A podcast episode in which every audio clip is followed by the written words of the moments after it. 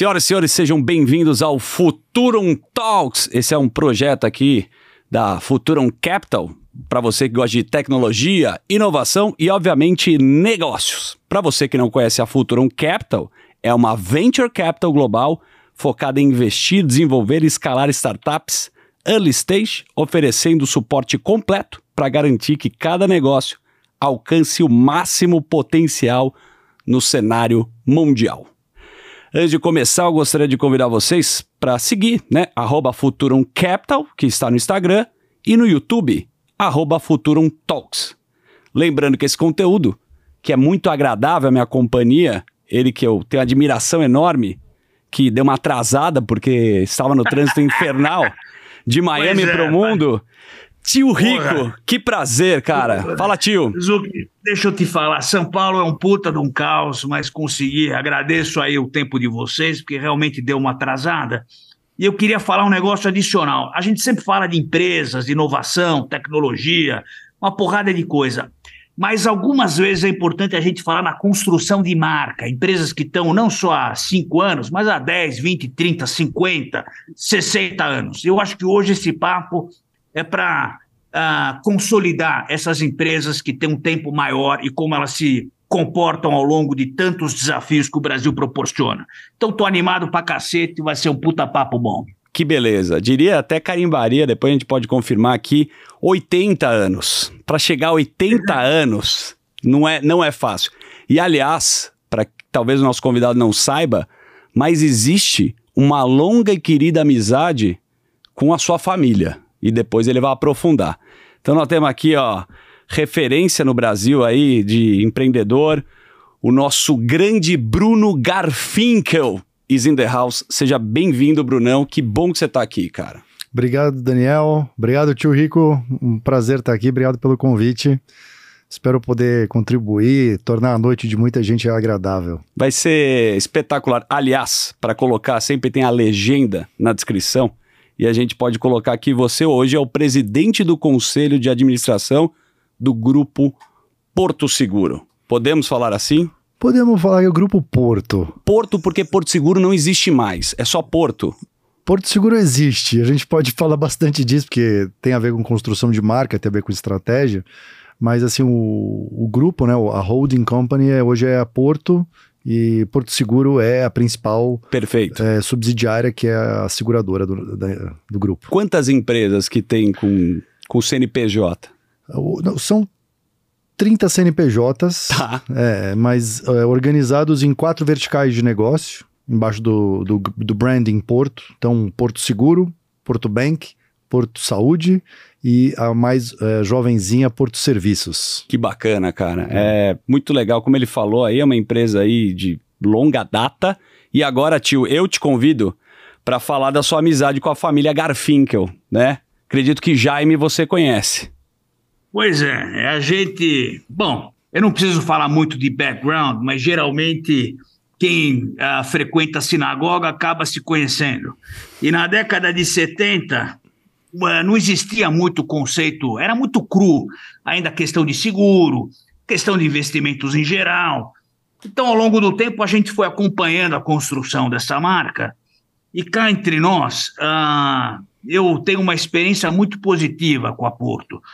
O que mata a empresa uh, é, são as pessoas que não são bem preparadas. E quando você tem uma pessoa preparada tocando o business, e é, não precisa inventar rota, é fazer um business bem feito, dar atendimento a cliente, esse tipo de coisa. Eu, particularmente, se eu tivesse problema, eu ia direto no, no Jaime. É, e veio tendo grandes felicidades com os serviços na empresa. Então, queria dar esse feedback aí que eu nunca contei para ninguém, mas fica aí de, de lambuja. Boa, legal, legal. A gente vai, obviamente, enaltecer a empresa, a sua pessoa, mas a gente fala isso de uma forma do coração, que a gente acredita, porque mesmo é uma entrevista aqui, uma parte mais informal. E a gente gosta de conhecer as pessoas. É uma empresa familiar, veio do seu avô, né? E passou para seu pai. Então, essa trajetória né, da empresa, a gente sempre gosta de conhecer da onde surgiu a Porto.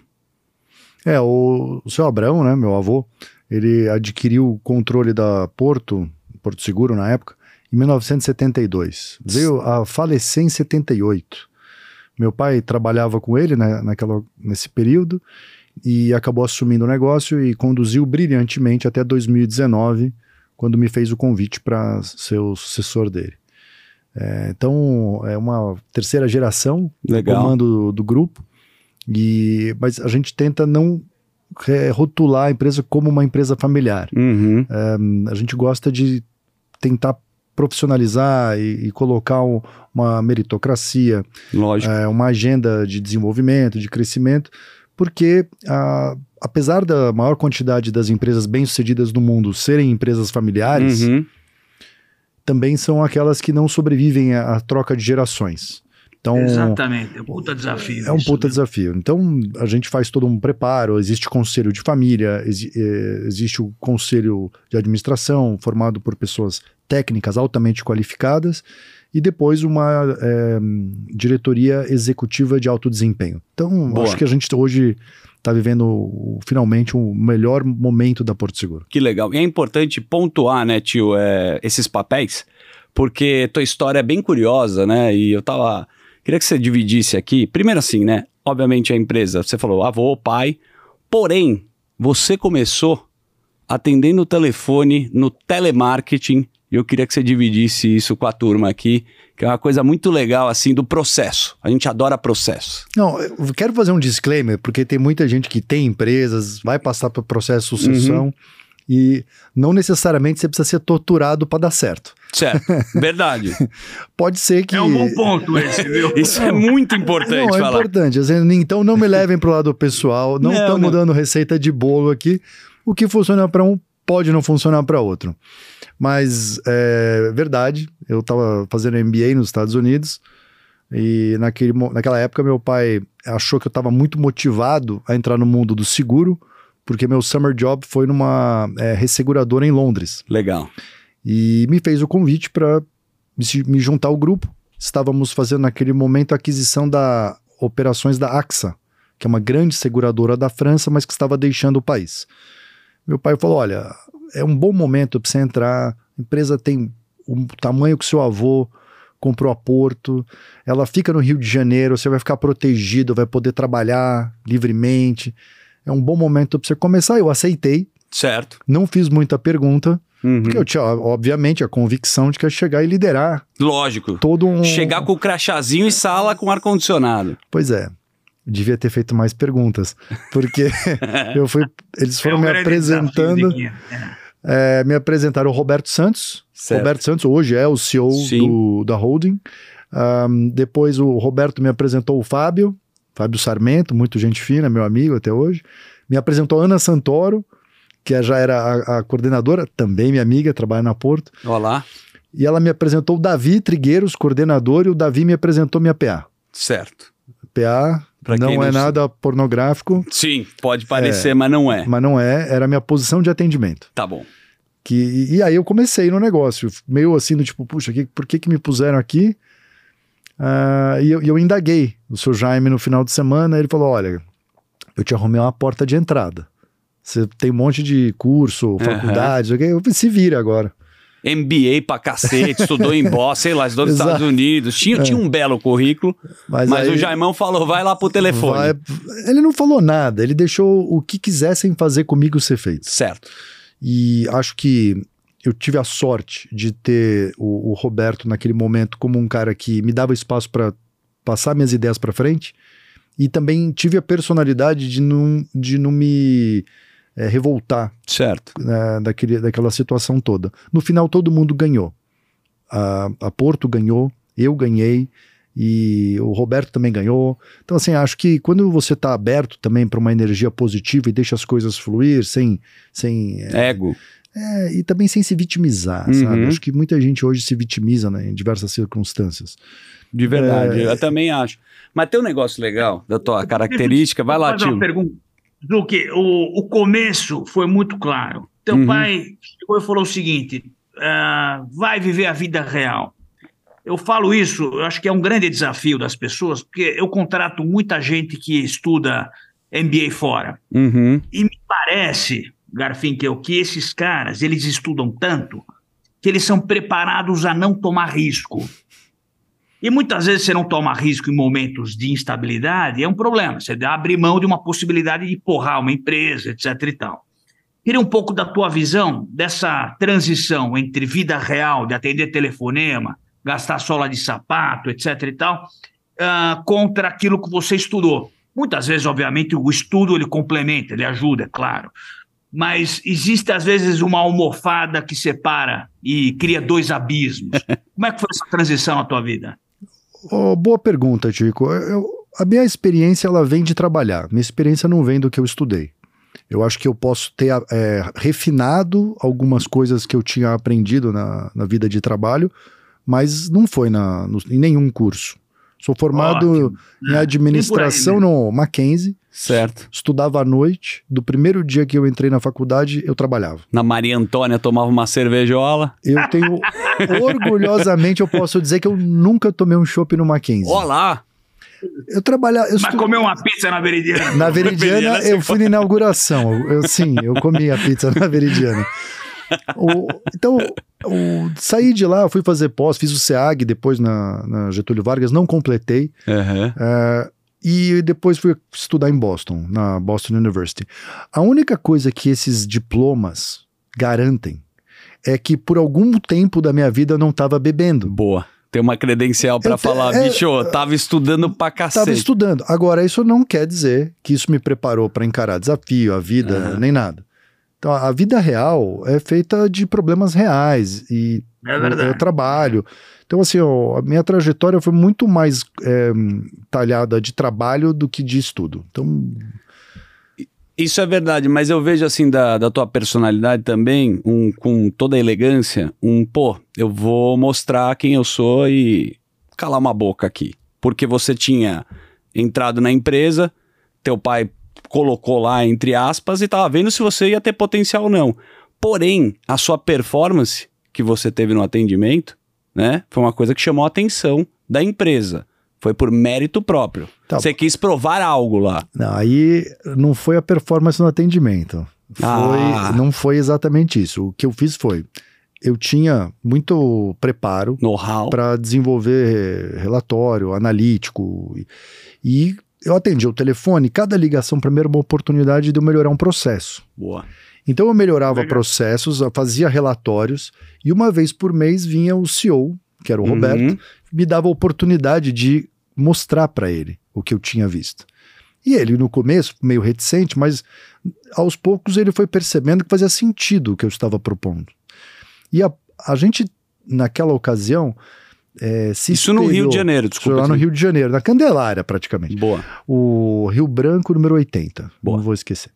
O, a gente pegou e começou a se espelhar numa época que estava surgindo o que era low cost. Então, a, tinha acabado de surgir a Gol Linhas Aéreas. Certo. E você era impactado pelaquela propaganda da Gol, pelo jeito das, das aeromoças, aquele uniforme meio, meio fashion, uhum. não tinha lanchinho, tinha barra de cereal, e custava mais barato, Isso. levava de ponto A a ponto B. E foi mais ou menos nessa mesma época que, eu, que a gente teve a oportunidade de refinar a estratégia e fazer uma Porto Seguro mais barata. Show. Que era azul. Boa. Então, o, a carreira ela não foi baseada é, em ser só um bom trabalhador, um bom colaborador na parte de atendimento. Tem a ver também com sorte. Sorte do momento, sorte de ter uma empresa que inspirava, no caso a Gol, sorte de ter colocado uma estratégia em prática. A empresa tinha 80 mil veículos segurados, hoje é a quinta maior seguradora, tem mais de 2 milhões de carros segurados. Legal. Compondo aí o grupo com hoje 5,6 milhões de veículos segurados. Então, assim, o negócio deu certo. E aí, meu avô, ele falava uma frase que funciona para qualquer pessoa. Vamos lá, quem te adora a frase. É, você será grande se a empresa for grande. Boa. Tipo, você pode. Ah, ninguém é maior que a empresa que trabalha. É e isso aí. As pessoas que acharam que eram maiores e foram viver a vida só descobriram depois que não eram uhum. maiores que a empresa. É eu, não, eu não sou maior que a Porto, o Jaime não é maior que a Porto. Perfeito. Então, é o reflexo do que você é. A gente é, é. tem que contribuir para fazer o negócio crescer, é verdade? Sim, e aí, na medida que a empresa cresce, pô, é, um, é uma honra você estar vivendo aquele instante, aquela, aquele papel, aquela responsabilidade. Mas é para ser tratado como uma honra e não como um reino. Ninguém Uhum. é o rei da, do negócio. Lógico, e o negócio tem que funcionar, É. tem que dar resultado. Mesmo você sendo da família ou não, tem que dar. É um processo lá dentro. E, e olha, acho que todo, é, toda família, família empresária, ela tem que se fazer a, a seguinte colocação, né? Falar assim, olha, antes de eu ser gestor, eu sou um, eu estou investido aqui. Vocês estão aqui na Futurum, futuro. que tem um monte de empresas de investimento, mas antes de mais nada, o- as pessoas são investidoras. O, o cara que é um empreendedor, ele está Uhum. investindo, no- na pior hipótese, o tempo dele. Exato. Alguém bota dinheiro, mas ele está botando o tempo dele. Perfeito. Então, quando você está se dedicando a, a esses negócios, se você não é a pessoa mais competente para lidar com o negócio, faz o seguinte: dá um passo para trás, seja acionista, seja investidor, é, faz perguntas inteligentes, mas fica de longe, não fica lá no Empacando, né? empacando o negócio. Então, acho que é, é- acho que isso que vai. As empresas profissionais estão cada vez melhores em é, criar governanças que permitam elas a se desenvolverem. Isso é legal também. Muito bom. É, e você sabe, Bruno, que hoje o maior desafio que eu vejo, eu participo de vários conselhos de family offices, e a gente acaba lidando com muitas indústrias, empresas de serviço familiares. E o maior desafio é passar para a segunda e terceira geração. É o maior desafio. Então, botar o neto do cara que fundou, pé no chão para poder ah, fazer o negócio funcionar. E grande parte das vezes a gente vê que esse cara não está afim. E eu sempre falo: delegue para o mais capaz. Essa frase não é minha, essa frase é da família Rothschild. Ah, delegue para o mais capaz. Não importa se é o neto, se é o bisneto, se é o cara. Não interessa se é a filha, né? Tem preconceito, questão de mulher, hoje em dia menos, graças a Deus. Mas eu quero dizer o seguinte: que cada vez mais é, a governança tem sido um papel fundamental para perpetuar a questão da, da, da empresa, para poder deixar o negócio de pé. Então, você tocou num ponto nevrálgico. Questão de governança é fundamental para o negócio funcionar. E vocês conseguiram fazer de uma forma muito boa. Vocês fizeram bem, questão do Votorantim fez bem. Algumas empresas brasileiras conseguem fazer isso muito bem, mas são poucas. Lógico. E só para carimbar tudo que a gente tá falando, né, cara? Porque, pô, você tem seu nome na empresa, é, sua linha de raciocínio, o que você implementou, né? Você viu muita coisa lá. Mas o teu pai, algum momento chegou para você e falou: bichão, esquece que você não vai ser sócio aqui e você não vai liderar a empresa. Algum momento ele olhou no teu olho e te falou isso? Falou. Falou. Falou. Eu, eu em 2017, é, em com- combinado com ele, é, eu, eu renunciei ao meu cargo de, como diretor executivo na, na área da parte de seguro de carro, que era o principal negócio do- da, da empresa. E eu, eu tinha uma opinião de- estratégica divergente do que a empresa estava conduzindo. Mas eu não podia, como dentro de uma hierarquia, romper a hierarquia. Lógico. É, porque isso é mais nocivo do que dar opinião. Então, eu dei um passo para trás, é, fui participar de um processo de sucessão é, do Jaime no conselho, aonde eu iria participar aj- ajudando ele a, a conduzir isso. É, e, ao mesmo tempo, eu me inscrevi num programa OPM, muito conhecido, pelo, hoje tem um monte de brasileiro é, frequentando na Universidade de Harvard, é, como uma forma de fazer um momento de reflexão Ah, sim. da minha vida, o que que para onde ir. E lá eles colocam uma espécie de consultor, um coach, Tá. né, para te apoiar. E aí o coach falou: "O que que você quer ser na vida?" Eu falei: "Eu quero ser o sucessor do Jaime". Você falou. Falei. Aí ele falou: "Então tá. Você tem aqui módulo 1, módulo 2, módulo 3, a gente vai trabalhar em cima disso, só combinado uma coisa". Eu falei: "O quê?" Não fala isso na sua família. Boa. Porque se você falar, isso vai gerar uma, uma- um monte de ondas contrárias. Um desconforto. É. É básico É. isso acontece. Eu pe- bom, peguei o avião, cheguei em São Paulo, reunião de família, chegou minha vez de falar, eu falei, olha, então, eu quero ser o sucessor do Jaime. Começou a voar copo para tudo quanto é Você não lado. assistiu Succession, né? No- não, tinha, não, não tinha assistido o Succession. É, aí, o... Bom, eu, no, no dia seguinte, né, meu pai me chamou e falou assim, olha, eu, na minha cara, ele falou, olha, esquece, você não vai ser meu sucessor, Olha lá. porque você é muito ingênuo. Cacete. Você não fala um. Se você se era o teu objetivo, você jamais deveria ter falado, ah, blá, blá, blá. Aquele Eu não clima. consegui ouvir mais nada, porque eu já tinha tomado uma facada, né? Aham. E, mas aconteceu uma coisa é, muito interessante. No dia seguinte, a gente tinha uma reunião, nove da manhã, e, e eu dormi muito mal Lógico. esse dia. Tomou aquela porrada. E, eu- e eu- na cama eu dormia muito mal, pensando, eu acho que meu pai não tá dormindo nada. Certo. Porque eu- a gente tem uma relação fantástica, eh, Legal. meu pai e eu. E aí no dia seguinte eu fui na reunião às nove da manhã e ele eu não tava esperando nem que eu aparecesse.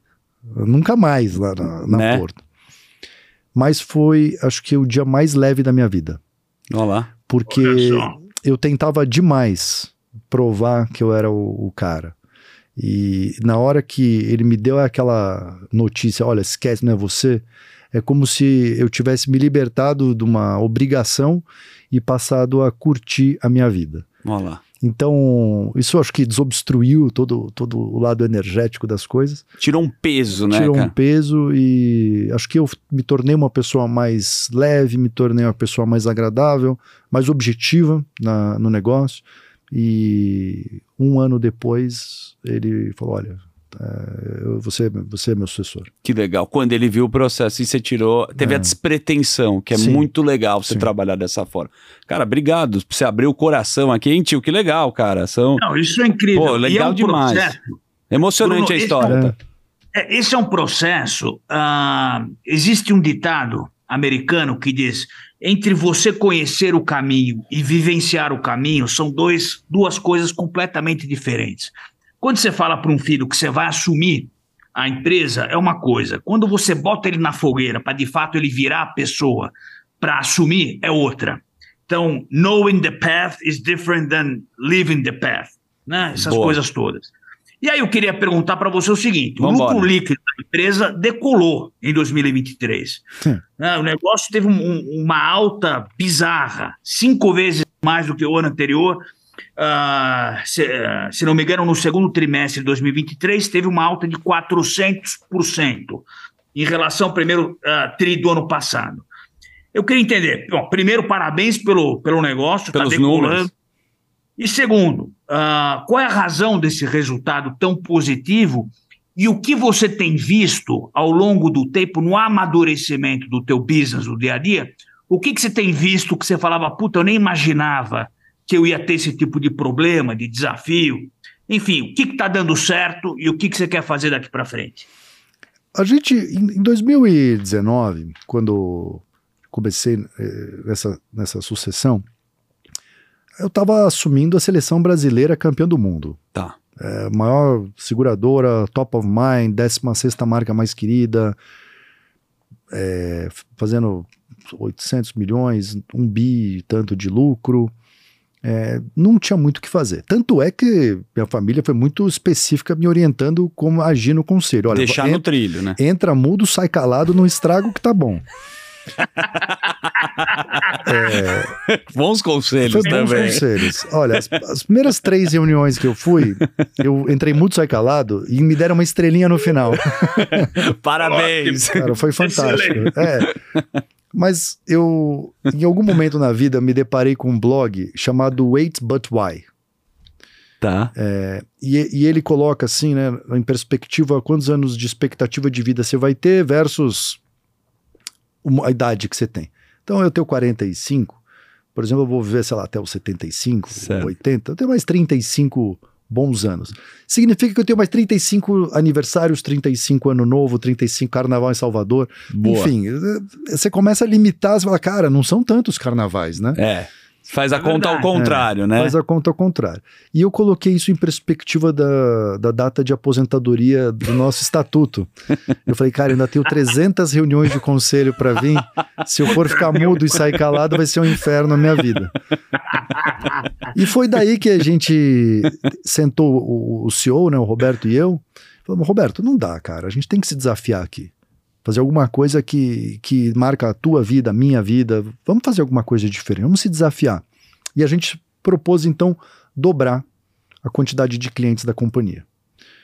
Não saiu do, do nada isso. Certo. A gente fez um- uma comparação, assim, a, a marca Porto estava entre 15ª marca mais conhecida e todas as marcas, 14ª, 13ª, 12ª, né, têm suas dezenas de milhões de clientes. Naquele momento, a Porto com 8 milhões de clientes.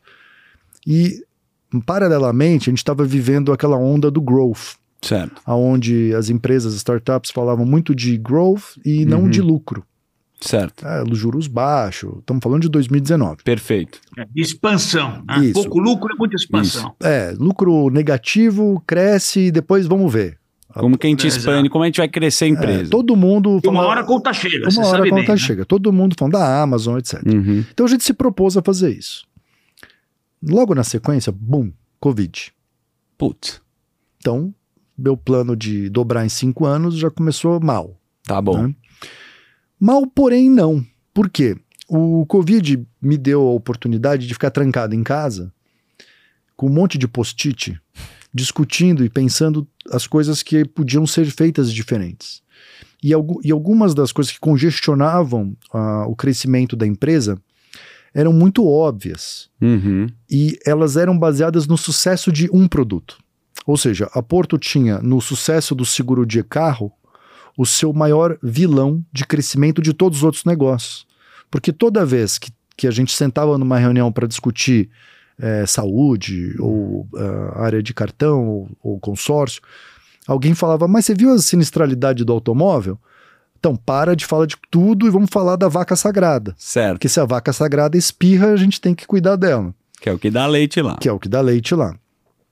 Então, a gente conversou bastante, falou assim: e se a gente segmentasse, separasse os negócios, promovesse uma liderança nova para ser o CEO de, dos diferentes verticais Tem de uma negócio, independência. dar uma independência, dar um palco específico, blindar a estratégia desses grupos e, e ver o que acontece. Boa. E a gente começou nesse processo e foi tudo durante a pandemia. É, quando a gente voltou a uma vida parcialmente normal, ainda tem bastante home office hoje, mas parcialmente normal há dois anos atrás, a gente ainda foi muito impactado pelo, pela inflação. Então, isso danificou os resultados. Então, eu acho que o, o resultado de 2023, tio Rico, ele não é brilhante. Ele é um rebound de, um- de dois anos muito ruins. Entendi. Mas- é, Mas você se prepara. Mas eu acho que assim, a gente tem que olhar assim o CAGR da Porto, eh, desde a abertura de capital, a gente dá 19% de retorno todo ano. Que bom. E Então- só pra falar uma É, coisa. agora- diga lá, tio, agora, pode ir Bruno, lá. Não, tem um ponto importante. Você falou, ah, o nosso mérito me deu a entender, né? A maneira como você disse, que teve esse rebound, ah, mas foi porque a gente foi dois anos patinando. Agora, se a gente pegar setorialmente, vê o varejo. Varejo está degringolando muitos anos antes do varejo. Então, querendo ou não, a retomada, esse rebound que vocês tiveram, não foi só por questão de setor, foi por questão de competência também. Então, se você está numa empresa certa, com caixa, com serviços corretos, o rebound pode acontecer, mas você pega uma porrada de outras empresas, não existe. É que a dinâmica do seguro é- ela é cruel. Quando a inflação entra, o, o, as- o seguro do, do carro do Daniel aqui, Perfeito. o, eu te cobrou, vamos supor, é, 4 mil reais do seguro, seu carro valia 100. Certo. Agora o teu carro vale 150, Sim. só que eu cobrei os mesmos quatro. Aí você tomou um então, fumo lá. a gente toma esse fumo. Outra coisa, o- existe um negócio chamado triângulo estatístico, que é o risco versus o prêmio versus o quanto você cresce. E a gente tem que depositar como se fosse margem Uhum. é, de derivativo, como uma garantia lá, uma reserva técnica. Então, a gente foi chamado em várias margens, várias reservas, para poder continuar crescendo já por causa da inflação, não por causa Sim, da, da nossa incompetência ou competência. você nada. tem que acompanhar, não tem jeito. Exato. Então, por dois anos, a gente acabou tendo que com- é, cobrir essas é, reservas, o que acabou prejudicando o lucro. E só pra pontuar É. também, desculpa, você sabe que, porra, o que, aconteceu com peça de carro? O carro ficou Isso. caro pra cacete. Exato. Então, o carro que custava 100 tá 200, o carro 300, 500 pau, o seguro vai aumentar. É, Né? hospital ficou Hospital, mais caro, tudo, é. tudo, remédio. É uma cadeia, é uma cara. cadeia, tudo ficou mais caro. E agora, as- do mesmo jeito que é, você tem um negócio que ele todo ano se renova, todo ano a gente consegue recompor o preço. Então a gente trabalha num conceito de safra. Então, a safra de janeiro, ela vai vencer em janeiro de 2024, a safra de fevereiro vai vencer em fevereiro de 2024. Então, todo mês a gente reajusta para buscar o ROI de 19. Então, mesmo quando não dá, tudo bem, paciência, a gente ajusta e vai buscar esse, esse resultado. Demora um pouco, mas normaliza. Boa. Você vê, tio, que ele tem uma profundidade com o mercado financeiro, com os números, né? Te acompanha. Você tem uma relação com o mercado financeiro. Eu tava vendo que eu quero até aprofundar por que Porto, mas tem a Porto Saúde, tem serviço financeiro, tem a Porto Bank. A gente recebeu aqui o TK, o Carlos Neto, fez muito trabalho com fintech. Qual que é a tua relação? O que, que é a Porto Bank e como que você enxerga isso? Porque você também tem uma, uma vai ser uma conta, é uma conta digital e você tem um, um belo do mailing lá dentro. Como é que funciona na tua cabeça? O, o, Porto Bank, assim, ele é uma junção de diversos serviços financeiros que a Porto já fazia. Tá. Uh, o nosso primeiro produto financeiro foi consórcio, nasceu em 1976. Opa! Então, assim, não, nós não somos novatos é, no segmento. Cartão de crédito, a Porto lançou 15 anos atrás. Hoje nós temos 3,3 milhões de plásticos ativos. Olá. Nós já tive, é, colocamos na rua 9 milhões de plásticos. Agora, nós não trabalhamos no conceito de growth, a gente trabalha no conceito de dar retorno. é um pouco diferente.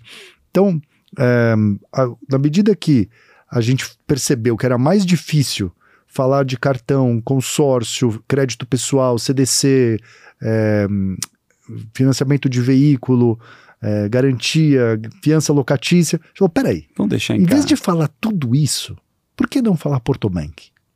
Boa. Então, no fundo, o nome Porto Bank, ele acaba gerando uma segunda pergunta que é, quais são os serviços financeiros que você faz? Boa. O que nos simplifica a comunicação com o nosso principal canal de venda, que é o corretor de seguro. Legal. Então o corretor passa a, passou a entender que a gente é mais do que uma seguradora.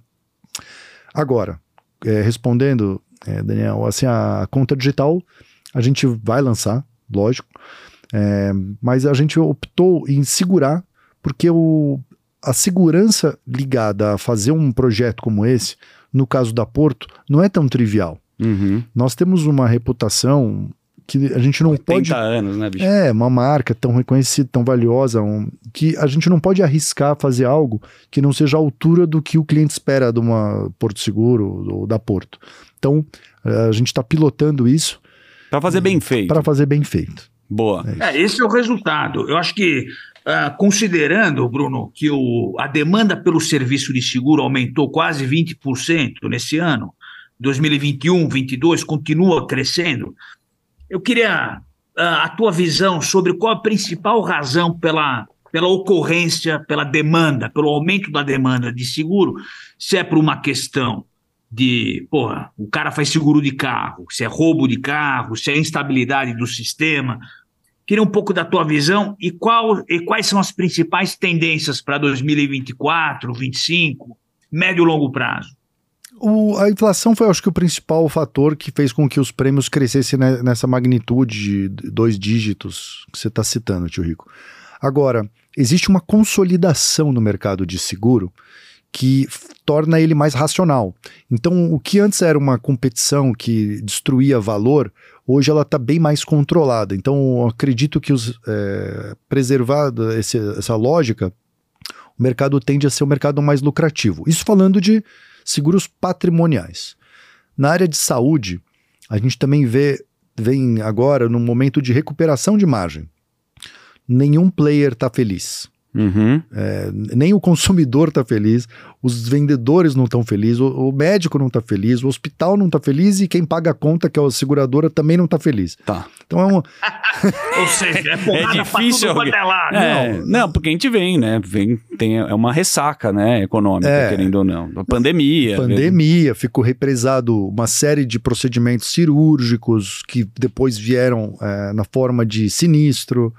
Uh, teve a consolidação, grupos é, Rap Vida, Notre Dame, Sul América, é, Redidor. Então, assim, tá uma bagunça, o tabuleiro tá em movimento e, e, um, e o brasileiro é subatendido. Existe hoje 49 milhões de pessoas sendo atendidas por saúde é, suplementar e existe uma população de 220 milhões. Perfeito. Então, assim, tem uma, uma parte legal aí que em, em negociação, a FENA Saúde, né, tratando isso em Brasília, que pode abrir uma oportunidade de repensar produtos, produtos menores, produtos de menor custo. Isso vale também para seguros patrimoniais, mas a verdade é, o seguro no Brasil representa muito pouco do PIB. Comparado à Europa, comparado aos Estados Unidos, comparado ao Japão. Então, assim, não tem nenhum lugar para o seguro ir senão para cima em termos de percentual de participação do PIB. Tem um oceano azul para navegar, né? Três cara? vezes mais do que representa hoje. É, e tem coisa cultural também, né? O cara não faz um plano né, de vida para seguro, é uma coisa assim, você conversar assim, o cara tá pensando assim, ah, vou deixar para alguém isso daqui. Eu vejo no Brasil que é uma coisa pouco conversada, né? Zucchi, O Brasil é o país que menos se Perfeito. planeja quase no mundo. Zucchi. Exato. É, mas falta dinheiro. Então, assim, é Uhum. normal. É verdade. Agora, no Covid, estourou o interesse das pessoas por seguro de vida. É. Porque naquele momento você olha pro teu filho no olho e fala, cara, eu não vou deixar ele sem ir na escola, sem ter o que comer, não sei o que, faço seguro de vida. Então, a população vai aprendendo. Hoje, o tio Rico pegou a chuva aí, atrasou. O, o, a gente está passando por um momento de transição global de clima. Certo. Eu não sei se todo mundo já percebeu isso, mas olha, Porra. isso vai acontecer. Então, Uhum. no Brasil que não tinha ciclone, não tinha furacão, vai ter. Já está tendo. Sim, é, tem vento de 220 km por hora. Isso já se classifica como ciclone, furacão. Uhum. Então. No Rio Grande do Sul a gente viu, né? Exato. Então, o Brasil vai passar a ter um, efeitos climáticos que também vão chamar a atenção dos empresários, da- dos consumidores, é, no que toca também aos seguros é, de catástrofe. Então, assim, tudo isso eu acho que está em movimento. Então, o seguro está numa fase de, de ser mais conhecido pela cultura do brasileiro. É que a gente só usa quando a gente realmente precisa, né, cara? Infelizmente a pandemia foi uma grande lição. Passou. Você vê, né, cara? Quantas reflexões você fez na tua casa, né, naquele momento. E a gente só dá valor porque a gente não tem. E basicamente saúde é uma coisa. Você fica doente com uma gripe, você fala, puta, cara, vou repensar, parar de fumar, não vou tomar um negócio. E aí, quando você volta à tua saúde plena, você nem lembra, mas precisa ter o estado de presença. E eu tava vendo, tio, um TED Talks seu em- aqui em São Paulo e tava falando de inovação para proteger o planeta. Você falou uma coisa muito interessante, que é meio uma relação que eu vou puxar aqui do first principle do, do Elon Musk, que é assim: quanto custa para fazer um foguete? Caro pra cacete. Quanto custa para desmontar o foguete e cada peça separada? No Brasil, eh, a gente não tem reciclagem de peças de veículos. E no Japão você disse que tem mais de 90%. Queria que você explicasse um pouco essa relação, que era tão interessante, já que você puxou o negócio do planeta aqui, é uma coisa que a gente precisa abrir a cabeça. Não, fico feliz que você tenha visto esse. A gente esse se prepara um pouco aqui. É, não, legal. O, a gente teve lá no. Eu, eu- dentro daquela minha jornada de call center para fazer isso, fazer aquilo, uma delas eu fui no leilão Tá. para vender os carros batidos da seguradora. E eu dei uma olhada no tipo de pessoa que tá comprando os carros. Falei, cara, esses caras são sinistros, né? Isso aqui não vai dar coisa boa. E não é brincadeira mesmo, né? Le- Carro batido e vendendo. Não vamos nem entrar nesse assunto. Aí eu falei, pô, mas o que, que será que acontece, né? Se a gente for realmente atrás do que, Uhum. que se faz com essas coisas, o que, que um desmanche faz, como é que funciona? E não havia uma regulamentação para criar um desmanche. Eu falei, bom, se não tem regulamentação, eu posso criar um. E se eu posso criar um, eu posso colocar o, o pricing das peças no mesmo nível de pricing que o desmanche. E posso dar nota fiscal se eu quiser Ó lá. Dá pra é- organizar. eu consigo organizar esse negócio. Então a gente pegou, chamei o, na época o, o presidente do Detran para conhecer o projeto, ele adorou e, e até pediu para que um, um deputado, acho que foi o Capês, Fernando Capês. Fernando Capês, que escreveu é, o projeto de lei que virou a lei do, o Lei do Desmanche, inspirado na Renova Ecopeças. Ó lá. E a gente criou então a primeira desmontadora de veículos do Brasil. Que legal, cara. Então, os carros que a Porto dá perda total, a gente manda na Renova, desmonta, as peças vão para prateleira e a gente não pode usar elas para consertar o carro dos clientes, mas a gente vende ela para oficinas, para É uma reciclagem de É, ca- Se você sim. for pensar em ordem. pra- E você consegue é, vender, né? Sim. Virou um business. virou um business. Legal, né, tio? Lucrativo. Lucrativo. Esse ano faz 12 milhões net. Ó lá. Pô, parabéns. After- É, after bela ideia. Isso é inovação, né, cara? Vai lá, tio. É, eu acho que esse, esse tipo de oportunidade que acontece ah, eu- tem duas, ah, tem várias vertentes para a gente trabalhar nesse setor. Uma inovação, que ele acabou de dar um exemplo, e outro que eu acho que talvez seja um pouco mais difícil de quantificar numericamente, que é a qualidade de atendimento aos clientes. Boa. Quantas empresas eu já ouvi? Puta, estamos começando. Aí pega um cara que é CFA, pega um cara que é ex-Goldman Sachs, JP Morgan, Morgan Stanley, o caralho a quatro. Mas na hora de atender o cliente, ele não consegue. Ele não tem uma estratégia de soft skills. Uhum. Então, quando a gente fala de seguro, no final, a ponta final que dá dinheiro para a empresa é as pessoas, são as pessoas, né?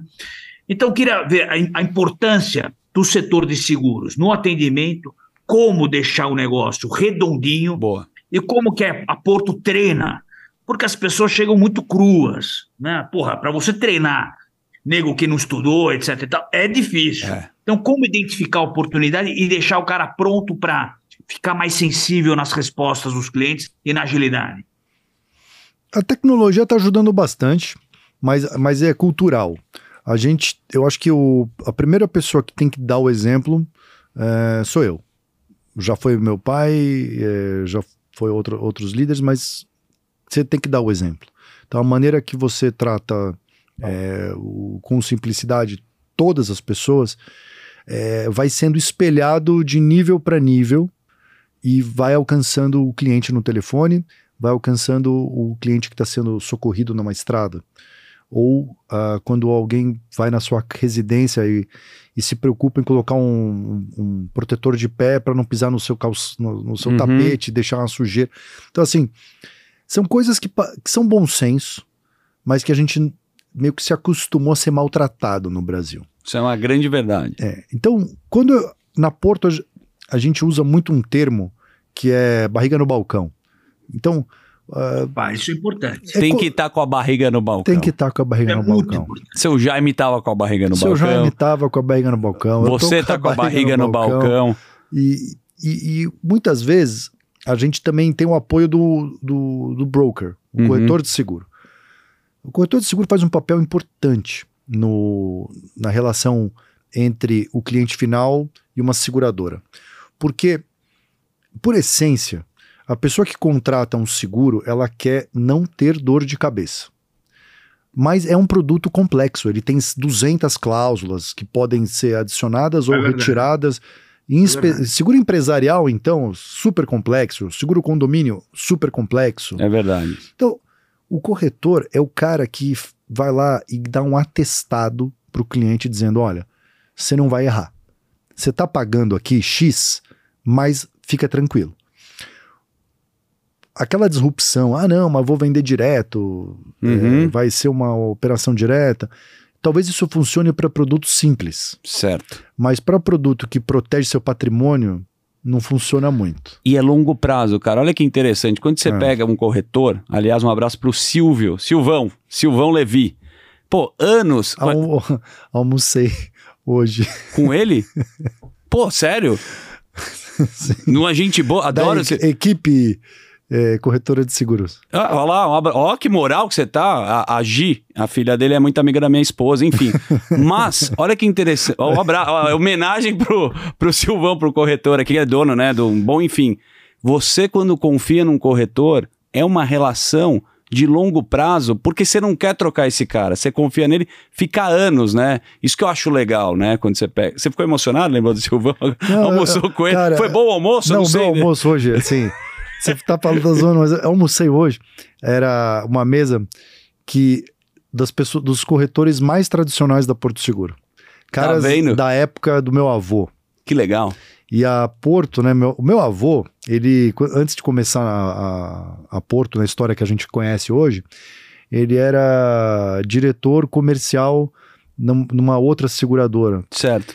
E, e ele pediu demissão para comprar a Porto. E na ocasião ele pediu para os corretores: cara, traga negócios, eu tô quebrado. Boa. E os corretores deram um apoio, trouxeram os negócios. Olha que legal. Então a relação que a- nós temos, a Porto, meu pai, eu, com os, eh, essa- turma, ela é uma relação pessoal. E é engraçado porque muitas vezes eu vou nos encontros. Semana passada eu estava em Fortaleza, Uhum. num evento chama Porto Está por Perto. Era a gente indo lá visitar, conhecer as corretoras, conhecer a região, ouvir os problemas, o que, que eles gostariam de fazer. E aí todo mundo, ah, Bruno, tira uma foto comigo. Eu falo, cara, é, tive uma- de repente eu tive uma chance de pegar o microfone e falar: olha, pessoal, todo mundo que pediu foto comigo, eu queria dizer que, por favor, me mandem as fotos, porque também é uma honra para mim. Lógico. O- Porque lá atrás, né, bicho? É, e tem um negócio que é o seguinte: o corretor de seguro é um empresário, Lógico. igual eu. Sim. Não muda nada. Ele ramifica o teu negócio, ele tá É. lá junto. Então, assim, a gente conseguir valorizar no Brasil um cara que é, pô, assumiu o risco de contratar pessoas, de comprar um computador, botar a banda larga, é, assumir é, né, o empreendedorismo, Muito bom. é uma honra a gente poder lidar É, com eu esse acho tipo que de eu vou um gente. pouco mais além, Bonito, Bruno. né? Um abraço, o cara que vem, o cara que vem desse produto, ele precisa entender da vida do cliente dele, que na- no final da- das contas é o teu cliente. E se esse cara pensar no curtíssimo prazo, só para bater meta, é que nem mercado financeiro, agente autônomo, o cara que é private banker, se o cara quer bater a meta do dia, ele não vai bater a meta da década, que é ficar com o cara ali ah, muito bem atendido. Se esse cara não entender da vida do teu cliente de fato, ah, primeiro que ele não vai estar feliz com o trabalho dele porque ele vai vender qualquer coisa e o cliente dele vai entender em algum momento que ele foi entuchado com algum produto XYZ e vai reclamar. E aí vai dar um, dois anos, ele vai levar porrada dos clientes e vai pedir para sair. Então, o mercado financeiro com o mercado de seguros se, conversa, se conversam demais. Eu acho que esse é um grande desafio. Você conseguir preparar as pessoas para entender as necessidades do cliente final e fazer com que esse cara fique feliz por um, dois, cinco, dez, quinze, vinte anos. Senão a coisa não gira. E hoje, muitas vezes, eu vejo essa molecada nova. Ah, tio, porra, eu quero ganhar dinheiro, tal, não sei o quê. Não, todo mundo quer ganhar dinheiro. Mas acima do ganhar dinheiro é você ter um propósito para ficar com o teu cliente por 10 anos, por 20 anos. E é um puta desafio. É verdade. queria pontuar isso aí, porque acho que é um grande desafio de vocês que fazem com competência total. Pô, É. legal demais. Tem uma história, assim, eu tenho um, um amigo da faculdade, época, época da Fórmula, a gente treinava... é, Fórmula na Academia, Fórmula Academia. a No gente fazia- Shopping Eldorado. No Shopping Eldorado. 2S.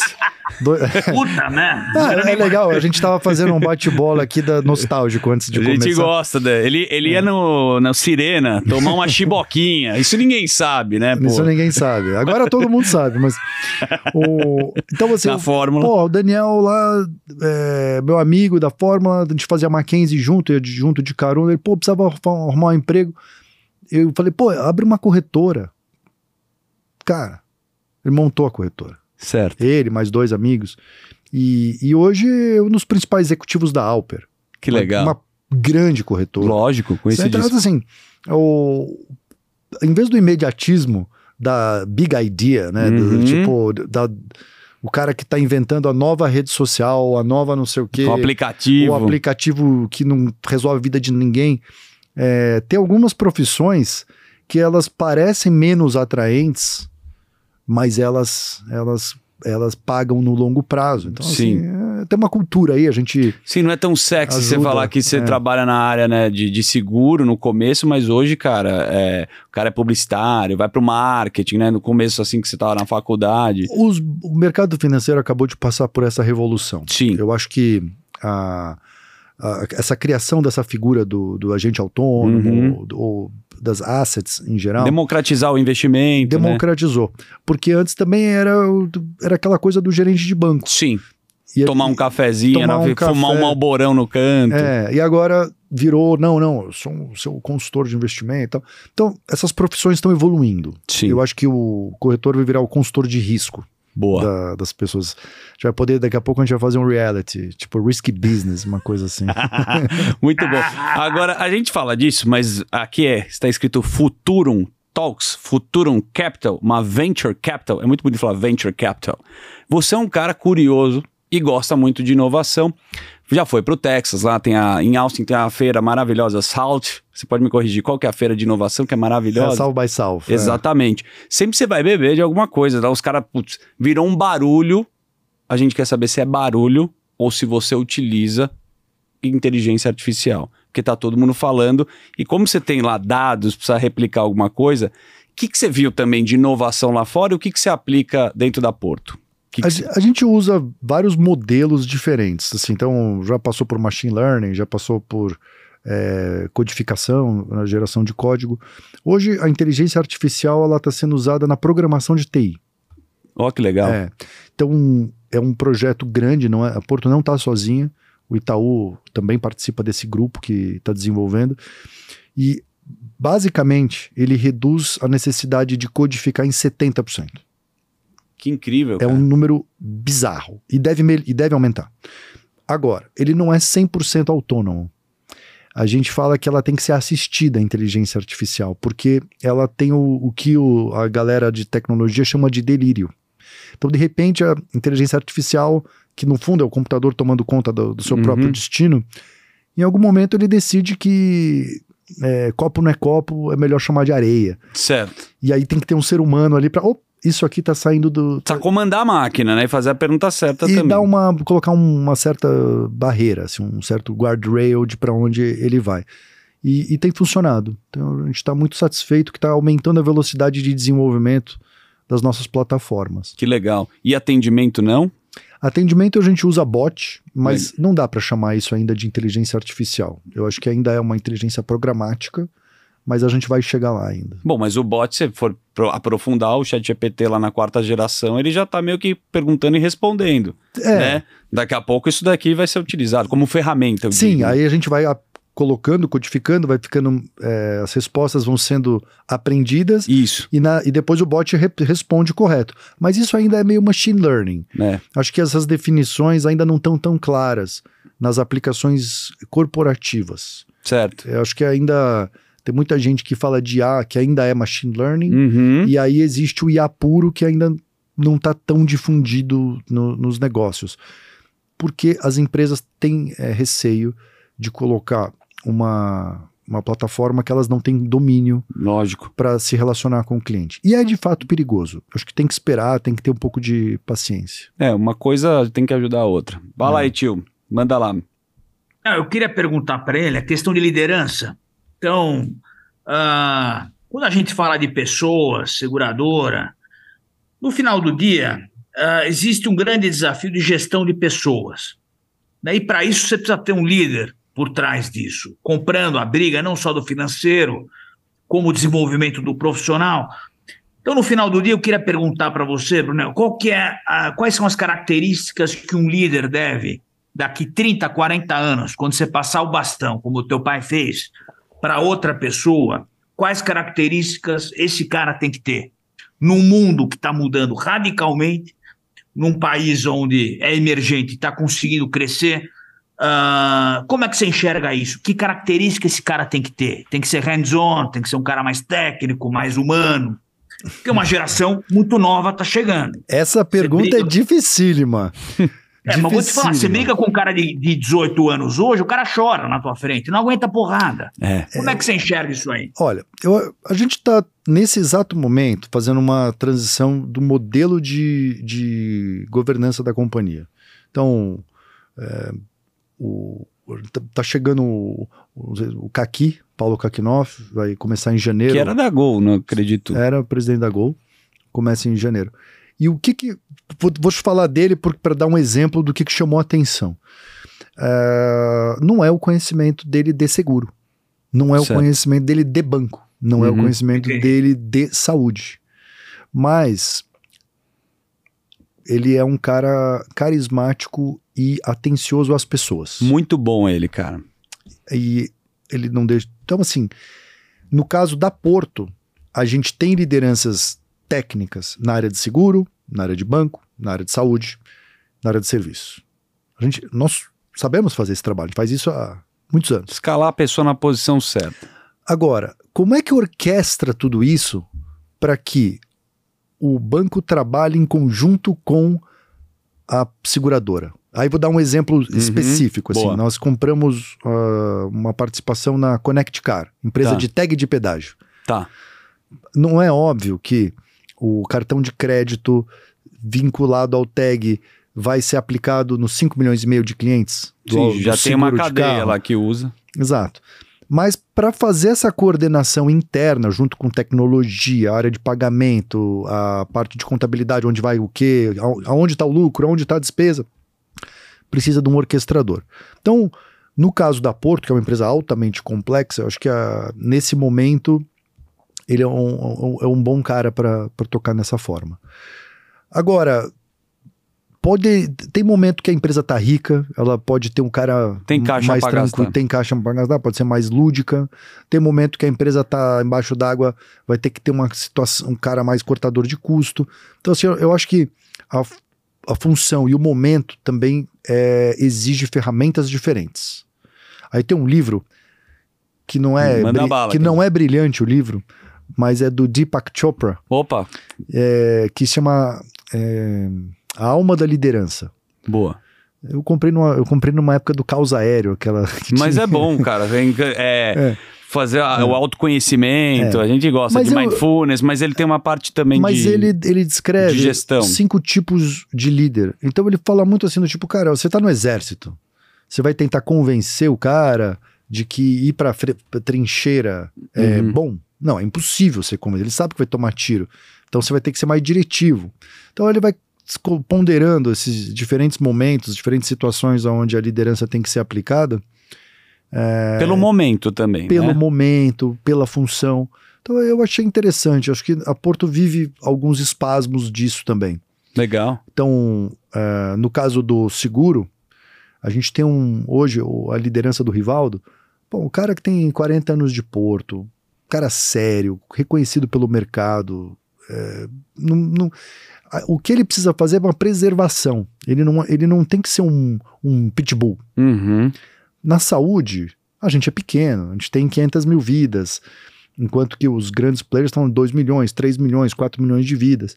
Pô, então assim, no saúde a gente pode ser um pouco mais agressivo. Então o Sami é um cara de processo estruturado, que vai para cima do mercado, eh, fazendo uma leitura do Total Addressable Market. Uhum. Então é, é uma outra pegada. Então assim, essas dif- As estratégias mudam As de est- acordo com o que você Exato. tem. E aí o tipo de, de pessoa, a personalidade do líder, também ela, a gente aceita que ela varia. O que, que a gente não aceita que varia dentro de uma organização? São os valores. Boa. Muito se fala de cultura, mas você tem uma certa flexibilidade. Valores não. Então, hoje não tem mais espaço para sexismo, não tem mais espaço para fazer coisa ilegal, assim. Uhum. Você, eh, você vai Mudou um tratar a as pessoas cultura, bem. né, cara? Sim, então tem os valores, esses você eh, estabelece e segue. Legal. Você tem uma história de um, de um manifesto também, né? Que tem essa história da Porto que a gente tá falando de ser sustentável, tem o negócio da bicicleta, frota, tem, teve, você tem essa preocupação, tá dentro do seu DNA, né? Você gosta desse assunto, né? Eu vejo você, você buscando ele sempre. Eh, Então, é eu fico ah, exposto a essa cultura americana Uhum. que, que já está um pouco à frente, em especial no, no- nas costas, na costa leste, costa oeste, Uhum. Nova York, no, na Califórnia, que é onde estão a, a tecnologia sendo desenvolvida, Uhum. disruptivo e tudo mais. Então a gente acaba sendo impactado. E no Brasil, o consumidor da, da Porto, ele é um cara viajado, a maioria das vezes Certo. é um cara que está sendo impactado por questões de preocupação, porque ele é um cara diferenciado. Ele tem patrimônio, ele Uhum. está na classe A, B. Certo. Não- não- a gente não tem uma pessoa sem patrimônio cliente da Porto, que tem que ter alguma coisa para segurar. Nem que seja o celular. Perfeito. Né? O- então, naturalmente, a gente acaba sendo é, solicitado pelos clientes desse compromisso. Lógico. E, e a gente atende, porque faz sentido. Então, o- a essência da Porto, ou barra propósito, é ser cada vez mais um porto seguro para as pessoas e seus sonhos. Legal. Então, quando a gente bota um produto na rua, a pergunta que a gente sempre faz é: a gente está sendo cada vez mais um porto seguro? Então, A pessoa tá confiando, tá confortável, ela se sente É. abraçada com essa história. cara, e ser um porto seguro é uma responsabilidade. Muito. porque é o planeta que a gente vive, é a sociedade, é a rua, é o bairro. Então, o que, que a gente está fazendo também para aquela região? Então, a Porto, para quem não sabe, a gente fica localizado ali no Campos Elíseos, a 600 metros, 300 metros, depende do, da rua que você tá, da Cracolândia. Pô, o nosso esforço para ajudar Difícil, cara. a, a consertar o bairro e toda hora eu sou acusado, ah, o Bruno da espe- especulação imobiliária. Cara, a única coisa que eu tô especulando aqui é que eu não saí. Isso. eu E tentar salvar as não pessoas que também estão lá, é, né? cara? Estamos aqui. Então, o. é, Mas é, faz parte disso. Então, se a gente quer ser um porto seguro, a gente vai ser um porto seguro pro bairro. Boa. Primeiro pro bairro, depois para depois pro próximo bairro, depois para a cidade. Então, isso vai é, criando uma onda positiva.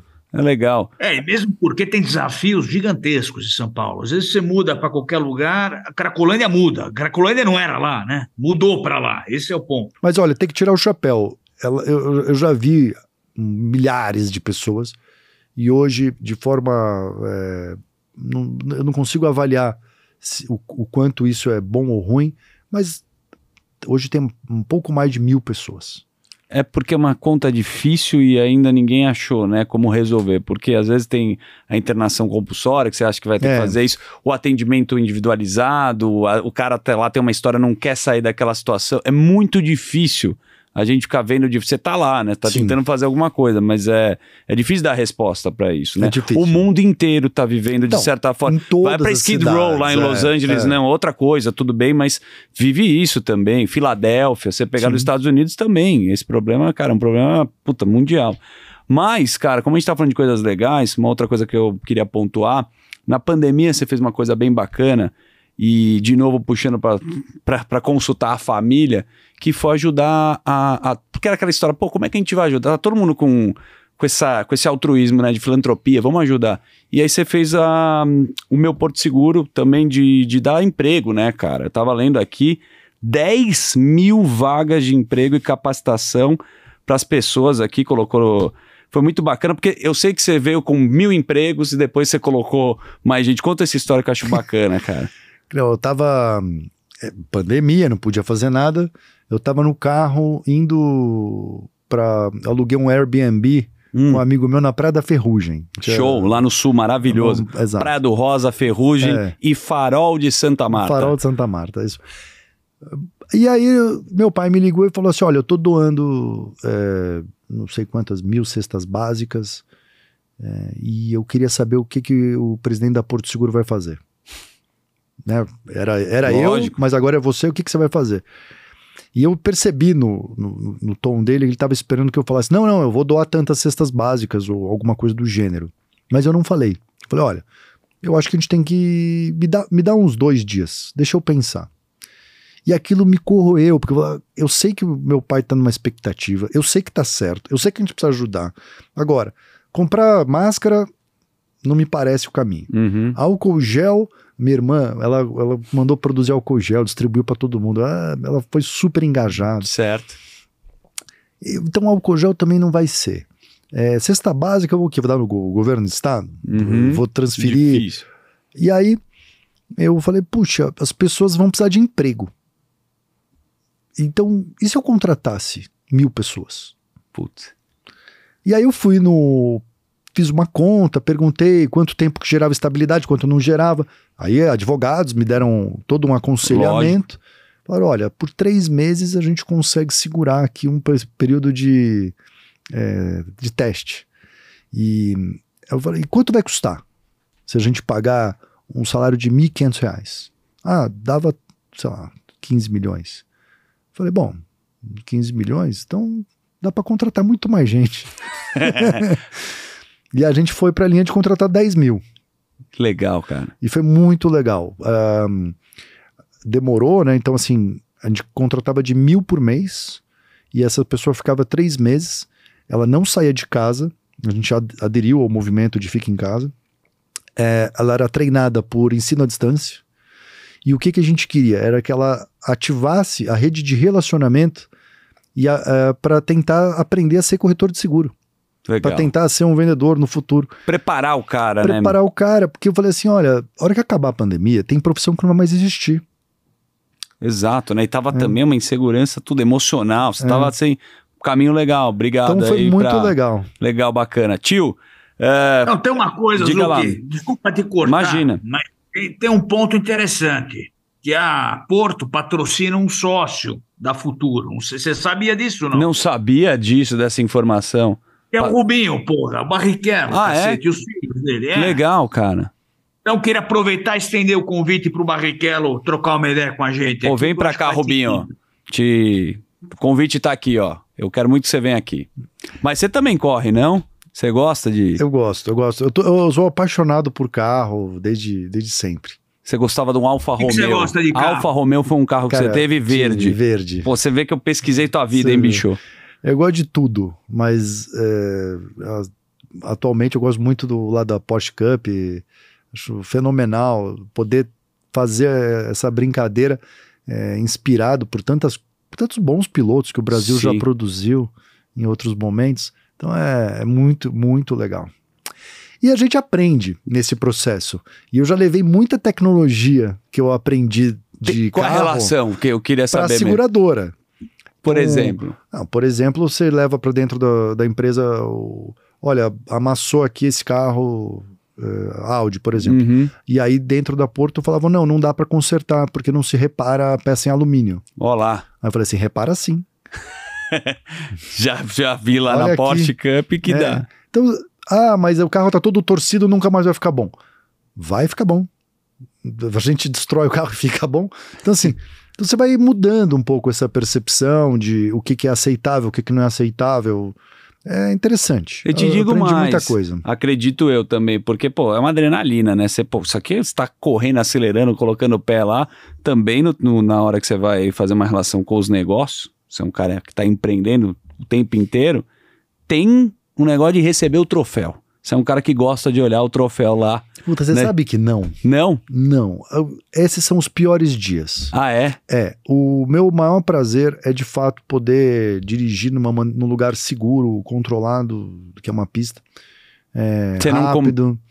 A parte competitiva, ela acaba estragando isso. Ah, então você curte dar um rolê. Eu gosto de dar o rolê. Agora, o rolê sem você se medir com outra pessoa, é, vai pro shopping, né? Vai no, vai no shopping, estaciona, sei lá, faz outra coisa.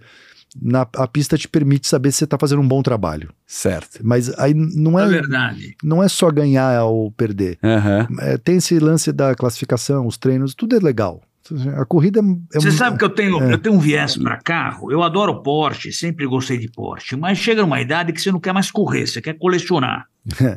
Então eu recebi, a gente tem um contato na Sotheby's e o cara falou: tio, tem uma uma Ferrari. Ferrari, puta, quebra pra caralho. Eu sempre falei mal de Ferrari, mas tem a- as antigas eu gosto. E o cara falou: "Ó, tem uma GTO 250 de 1962. Você quer? Falei, ó, vamos ver, deve ser uma bica essa porra.